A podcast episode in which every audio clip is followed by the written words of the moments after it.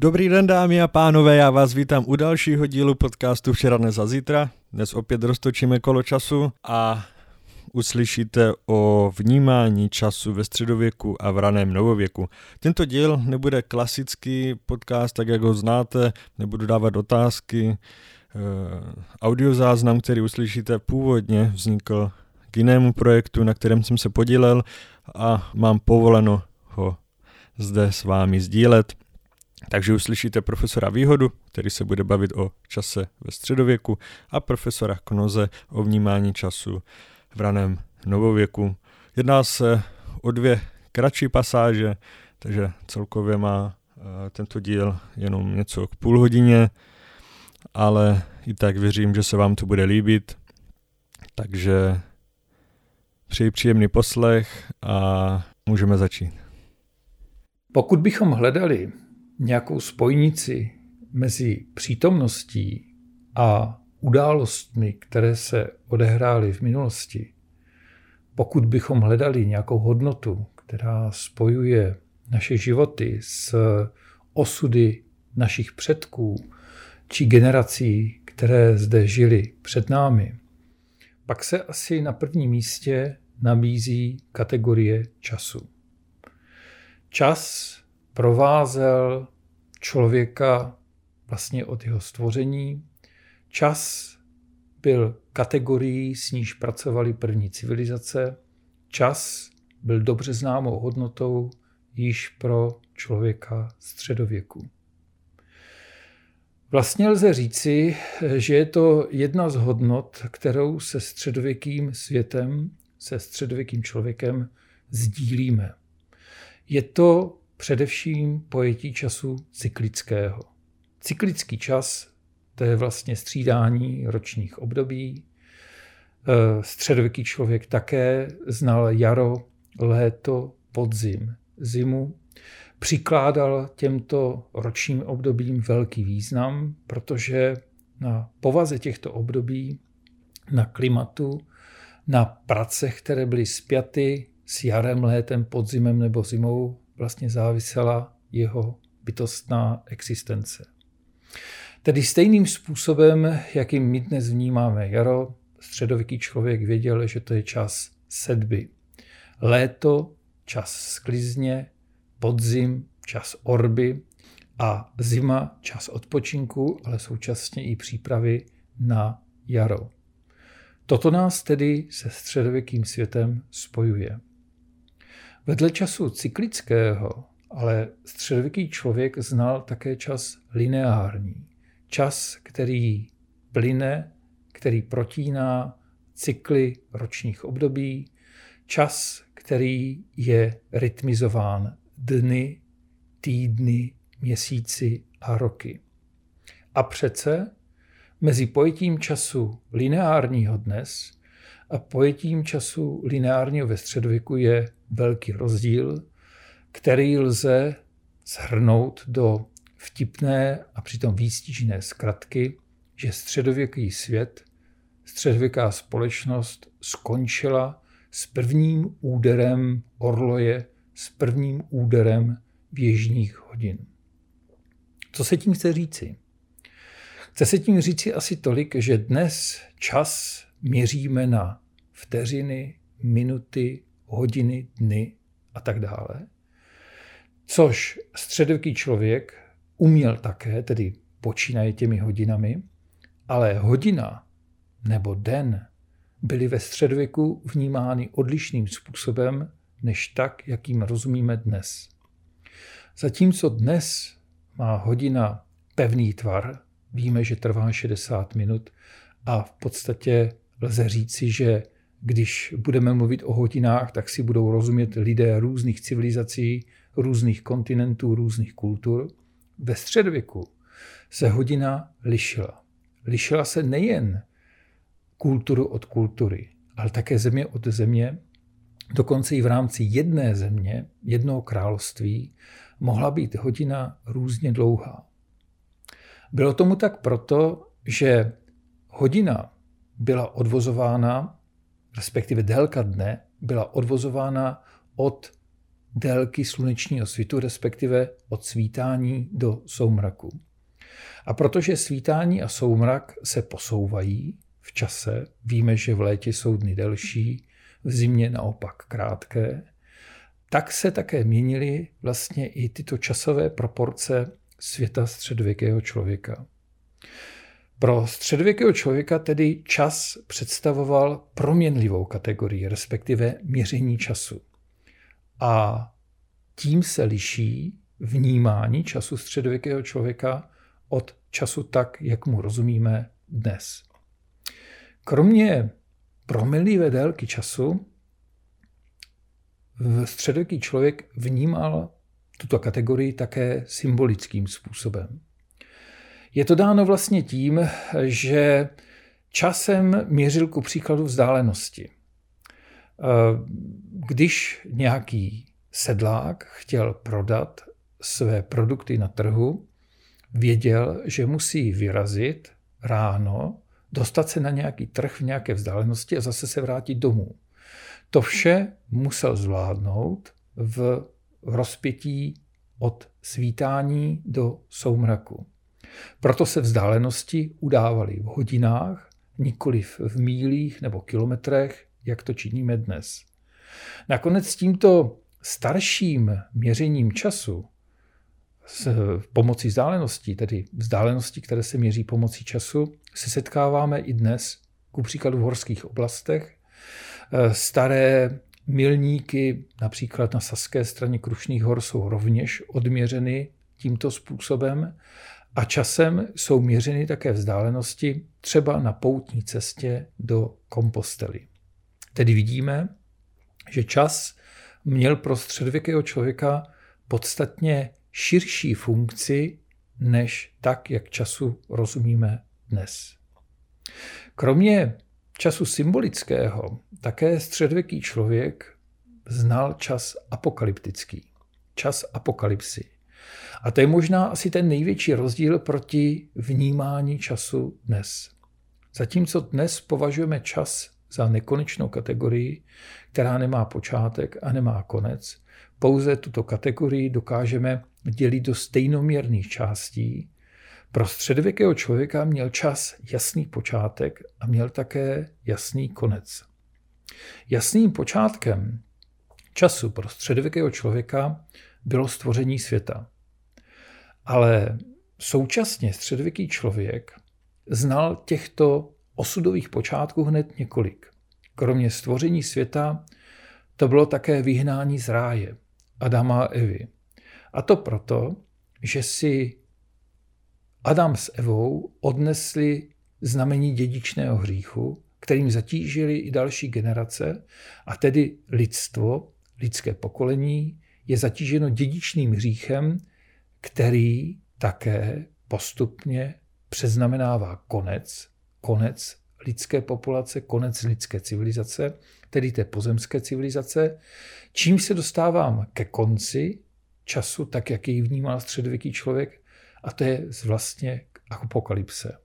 Tak jako bylo stvoření světa popsáno v písmu svatém, tak i konec světa nacházíme v jedné části Bible a sice v takzvané zjevení svatého Jana, zjevení svatého Jana, které je dnes známo jako apokalypsa.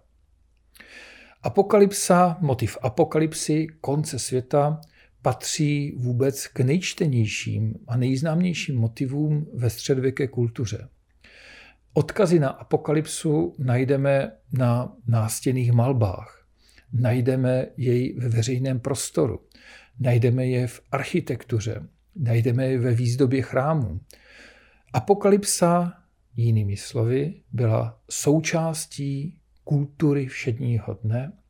Středověký člověk žil s vědomím konce času, který můžeme přirovnat ke svíčce, která uhřívá a ve chvíli, kdy zasne plamen této svíčky, má dojít ke konci světa. V tom ale spočívá současně i jakési napětí. Napětí, které je způsobeno tím, že na jedné straně středověký člověk věděl, jak bude konec světa vypadat, jak bude probíhat, ale nevěděl, kdy k tomuto konci světa má dojít. Proto apokalypsa vzrušovala a přitahovala učence všech staletí, kteří se snažili spočítat, kdy k apokalypse dojde. Častokrát byl příchod apokalypsy spatřován v dobových znameních, ku příkladu v posloupnosti tzv. dobrých a špatných papežů, dobrých a špatných císařů. A proto se postupně setkáváme s jakýmsi očekáváním konce světa ve století devátém, desátém, dvanáctém, třináctém, v českých poměrech asi takovou nejvýraznější vlnou očekávání blížícího se konce světa je známý počátek husitství. Konec světa tedy byl očekáván, středověký člověk se na konec světa připravoval, respektive žil s představou konce, ale tento konec současně znamená pro středověkého člověka i nový počátek. Neboť s apokalypsou neměl být konec všeho, apokalypsa měla pouze smést starý chybující svět, který je zatížen nejen dědičným hříchem, ale také i vršícími se hříchy, chybami vlastně, které plynou z nedokonalosti lidské podstaty. A se zánikem tohoto světa měla vzniknout nová říše, říše Kristova, říše blaženosti a tato říše blaženosti byla tím druhým milníkem, vidinou jakéhosi nového počátku, dokonalého počátku, dokonalého nového světa. Jak vidno, máme tedy se středověkou civilizací mnoho společného, na straně jedné tedy vnímání času jako cyklické opakující se kategorie, na straně druhé ale nás od středověku dělí hluboká propast vzájemného neporozumění, odlišné mentality, odlišné kultury. Současně nás středověké pojetí času přivádí k poznání, že naše měření času není ničím jiným než vlastně umělou pomůckou. Pomůckou, která nám pomáhá třídit si své potřeby, uspořádávat si své záležitosti v nějakém reálném čase, v nějakém reálném prostoru, dává našim životům nějaký směr, našemu snažení dává nějaký tvar. Ale nesmíme zapomínat, že naše měření času je pouhou pomůckou, která byla vymyšlena z části, sice v racionálním 19. století, jako jsou minuty nebo vteřiny, z části ale byla produktem středověké kultury, co se ku příkladu týká i letopočtu, který máme ve svých kalendářích. Píše se rok 2021, ale ten rok 2021 je vlastně umělou konstrukcí, je způsobem výpočtu narození Ježíše Krista. My dnes víme, že tyto výpočty vlastně byly opřeny o předpoklady nebo o dohady, které se víceméně nepodařilo potvrdit. Tedy i náš čas, moderní čas, který si píšeme do kalendáře, je vlastně časem umělým, časem, který má svůj původ, má své počátky ve středověké kultuře a středověké společnosti. Pojem hraný novověk bývá v učebnicích dějepisu obvykle vymezován dvěma významnými událostmi. Na jedné straně je to osmanská expanze do východního středomoří v polovině 15. století, na druhé straně francouzská revoluce na sklonku století 18. To je poměrně dlouhá etapa ve vývoji Evropy, ve vývoji lidstva, ale přesto například v německých knihách o historii tady tato epocha bývá také nazývána Sattelzeit. To bychom mohli přeložit jako sedlová doba. Co to znamená, když je nějaká doba sedlová? Znamená to, že si přináší a kontinuuje mnoho z minulosti, v našem případě ze středověku, a to mnoho v myšlení lidí o světě kolem sebe, ale také, že v myšlení lidí o světě kolem sebe přináší mnohé nové. Co tedy v myšlení o čase, v pojmu času, v uvažování o tom, co je to čas a jak plyne, raný novověk kontinuuje ze středověku.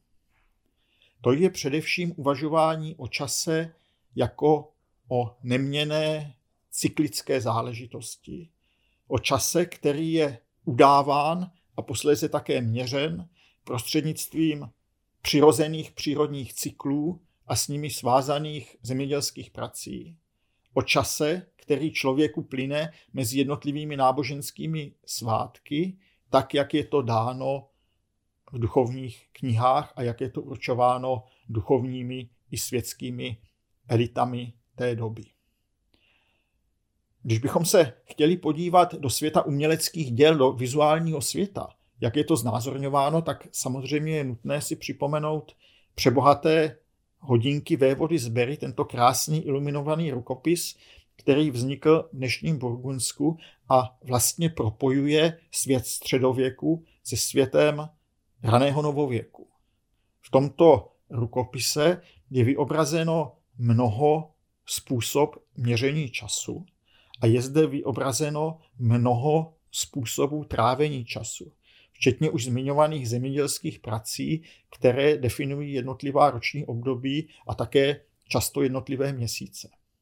A v čem tedy tento typ zaznamenání času přesahuje do raného novověku?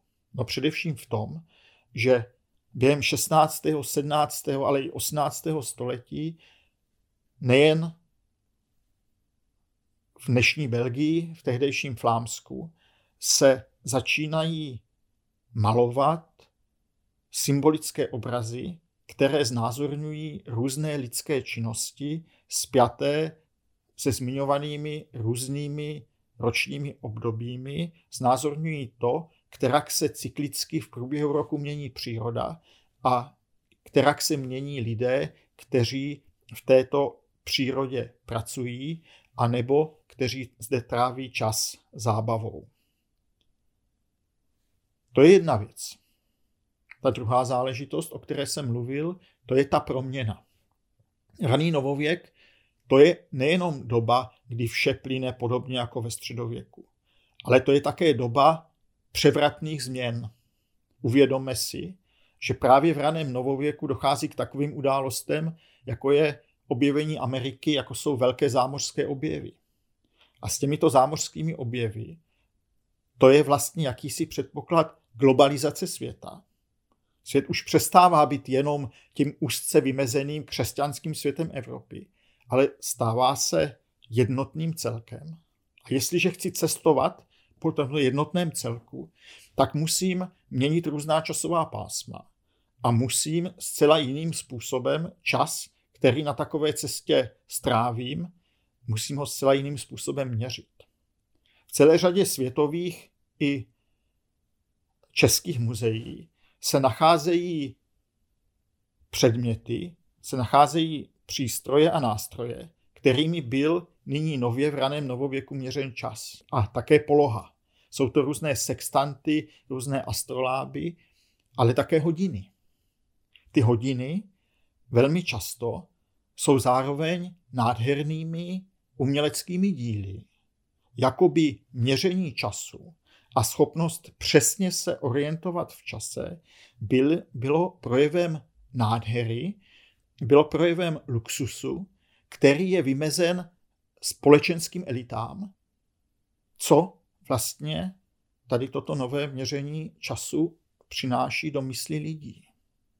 V 16. století se najednou začneme ve středoevropské kultuře setkávat s typem knihy, která v této podobě tady dřív nebyla a která nám podává informaci o tom, jak lidé proměňovali svoje uvažování o čase. Mám na mysli diáře. Ty diáře byly podobně jako ty naše, tištěny v důležitých tiskárnách. Byly tam předznamenány různé astronomické jevy, ale také třeba různé svátky. A člověk, který si takový diář koupil, si do něj, podobně jako dnešní člověk, zaznamenával různé události, které měl v různém čase vykonat, a nebo naopak, které v různém čase vykonal a v souladu s tímto časem si je chtěl také uchovat ve své paměti. Když potom čteme záznamy osobností raného novověku v takových kalendářích, jeden z nejpůsobivějších v moravském prostředí je diář Jana Skunovic z poloviny 16. století, tak si tam povšimneme, co si zaznamenávali. Zaznamenávali si významné rodinné události, narození, úmrtí a tak bychom mohli pokračovat dál, křtiny. Zaznamenávali si důležité okolnosti spjaté s jejich prací, politickou činností, ale také například s prací na poli. S tím souvisí zájem o proměny počasí a klimatu. To jsme ve velmi moderní době, jakoby. A to poslední a neméně důležité, to, je, to jsou záznamy o času věnovaném zábavám. Čili my se tady setkáváme jakoby s dalším z moderních pojmů, a to je volný čas a trávení volného času, čas na odpočinek. To je najednou stejně důležité jako čas na práci a konec konců zdaleka ne náhodou se právě tady toto období například v anglosaské historické literatuře nazývá obdobím early modern time, čili máme tam to slovo moderní. Měření času a čas jako fenomén se v raném novověku proměňuje nebo osciluje mezi reálném a symbolickým světem. Ten symbolický svět to je něco, co reprezentuje naše představy. A je to velmi důležité. Jen si uvědomme, když procházíme po různých muzeích nebo po renesančních či barokních zámcích, jak často se setkáváme s vyobrazením antického boha Chrona, čili personifikace času, plynutí času. Ten bůh Chronos jako kdyby říkal mezi antikou a raným novověkem, že čas je něco, co je měřeno každému víceméně stejně, co je spravedlivé. A my všichni se pohybujeme tímto světem v čase mezi narozením a smrtí. A my všichni po té smrti budeme čekat na vzkříšení. Zároveň, kromě tady tohoto vyjádření, ale do symbolického vnímání času raného novověku patří něco, co je zase jakoby velice moderní. A sice představitelé elit se nechají portrétovat s hodinami. Pravděpodobně nejznámější portrét tohoto typu je vyobrazení Eleonory z Mantovy s hodinami od italského malíře Tiziana. Ale z moravského prostředí třeba známe krásný portrét tohoto typu, portrét kardinála Dietrichsteina. Co to znamená, když se italská vévodkyně anebo moravský kardinál nechají portrétovat s hodinami? Znamená to snad, že jsou ve stresu a že se v každém okamžiku musí dívat na hodinky, jestli už nemají být někde jinde, jestli nemají nějakou schůzi nebo nemusí jít na mši. Ne. To v symbolickém jazyce raného nověku znamená, že jejich osobní vlastností je umírněnost. Umírněnost, neboli latinsky temperancia, tam slyšíme to slovo tempus, čas, to je vlastnost, která zdánlivě nám neříká nic bližšího o čase. Ale přece jenom, když se podíváte třeba na různých francouzských slovníků symbolické řeči, tak zjistíte, že vyobrazení s hodinami, temperancia, znamená le temps bon réglé, čas, který je dobře strávený, dobře řízený.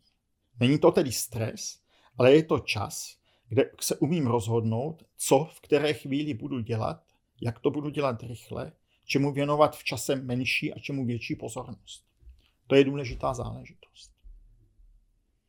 A poslední poznámka, která by chápání času v raném novověku a v tomto případě až revolučním proměnám, které s tím jsou spojeny, přináleží.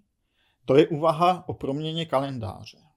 Právě v období raného novověku, a sice roku 1583, došlo k revoluční změně v měření času a s ním spojeném chápání času, jež byla dána bulou tehdejšího papeže Řehoře 13. o změně kalendáře. Ten papež uvažoval o tom, že nyní je potřeba naprosto zpřesnit měření času a že to nejde, pokud se budeme držet klasického kalendáře.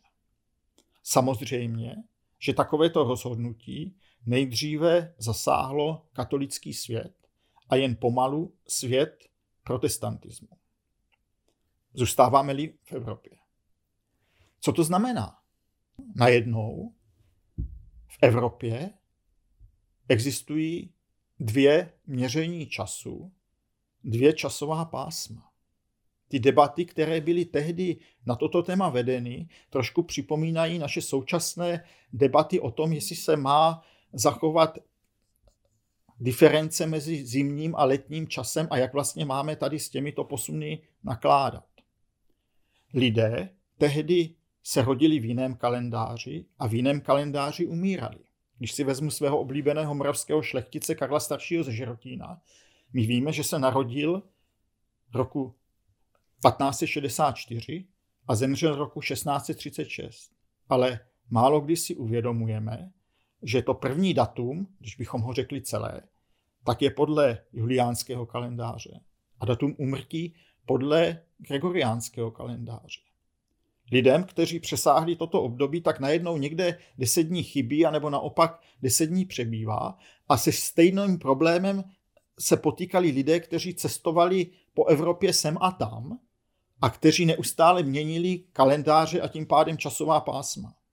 I v tomto případě si můžeme uvědomit nebo vzpomenout na našeho velikána Komenského, který neustále cestoval mezi takovýmito časovými a kalendářními pásmy a proto ve svých spisech a dopisech posléze začal uvádět obě data. Je to vlastně něco, co známe eh, z úsměvného filmu, kdy jedna postava říká, že Vladimír Ilíč Lenin zmátl nepřítele tím, že říjnovou revoluci vyhlásil až v listopadu. My vlastně dodnes nevíme, kdy Komenský zemřel. Nevíme to s jistotou, když nějaké předpoklady jsou, protože zatímco on uváděl veškeré své spisy, veškeré své dopisy oběma daty, tak jeho syn po úmrtí Komenského uvedl na jeho náhrobku pouze jedno datum úmrtí a my si nikdy nebudeme jisti, podle jakého kalendáře to vlastně uvedl. A poslední věc. O tom, jak důležitý byl časový údaj v raném novověku, svědčí o tom, že zpravidla přesný okamžik narození či úmrtí nechyběl ani v rodinných dokumentech, či například na náhrobcích nějaké významné osobnosti raného novověku. Potom se tam píše například, že léta pána, páně 16.1. v sobotu eh, před pátou hodinu před večerem na Orloji dokonala život svůj šťastně paní Eliška Cedlárka z Hofu. Před pátou hodinu na Orloji. To už je poměrně přesné vyměření času života daného člověka a my se tím vlastně dostáváme prostřednictvím raného novověku ze středověku do moderní doby.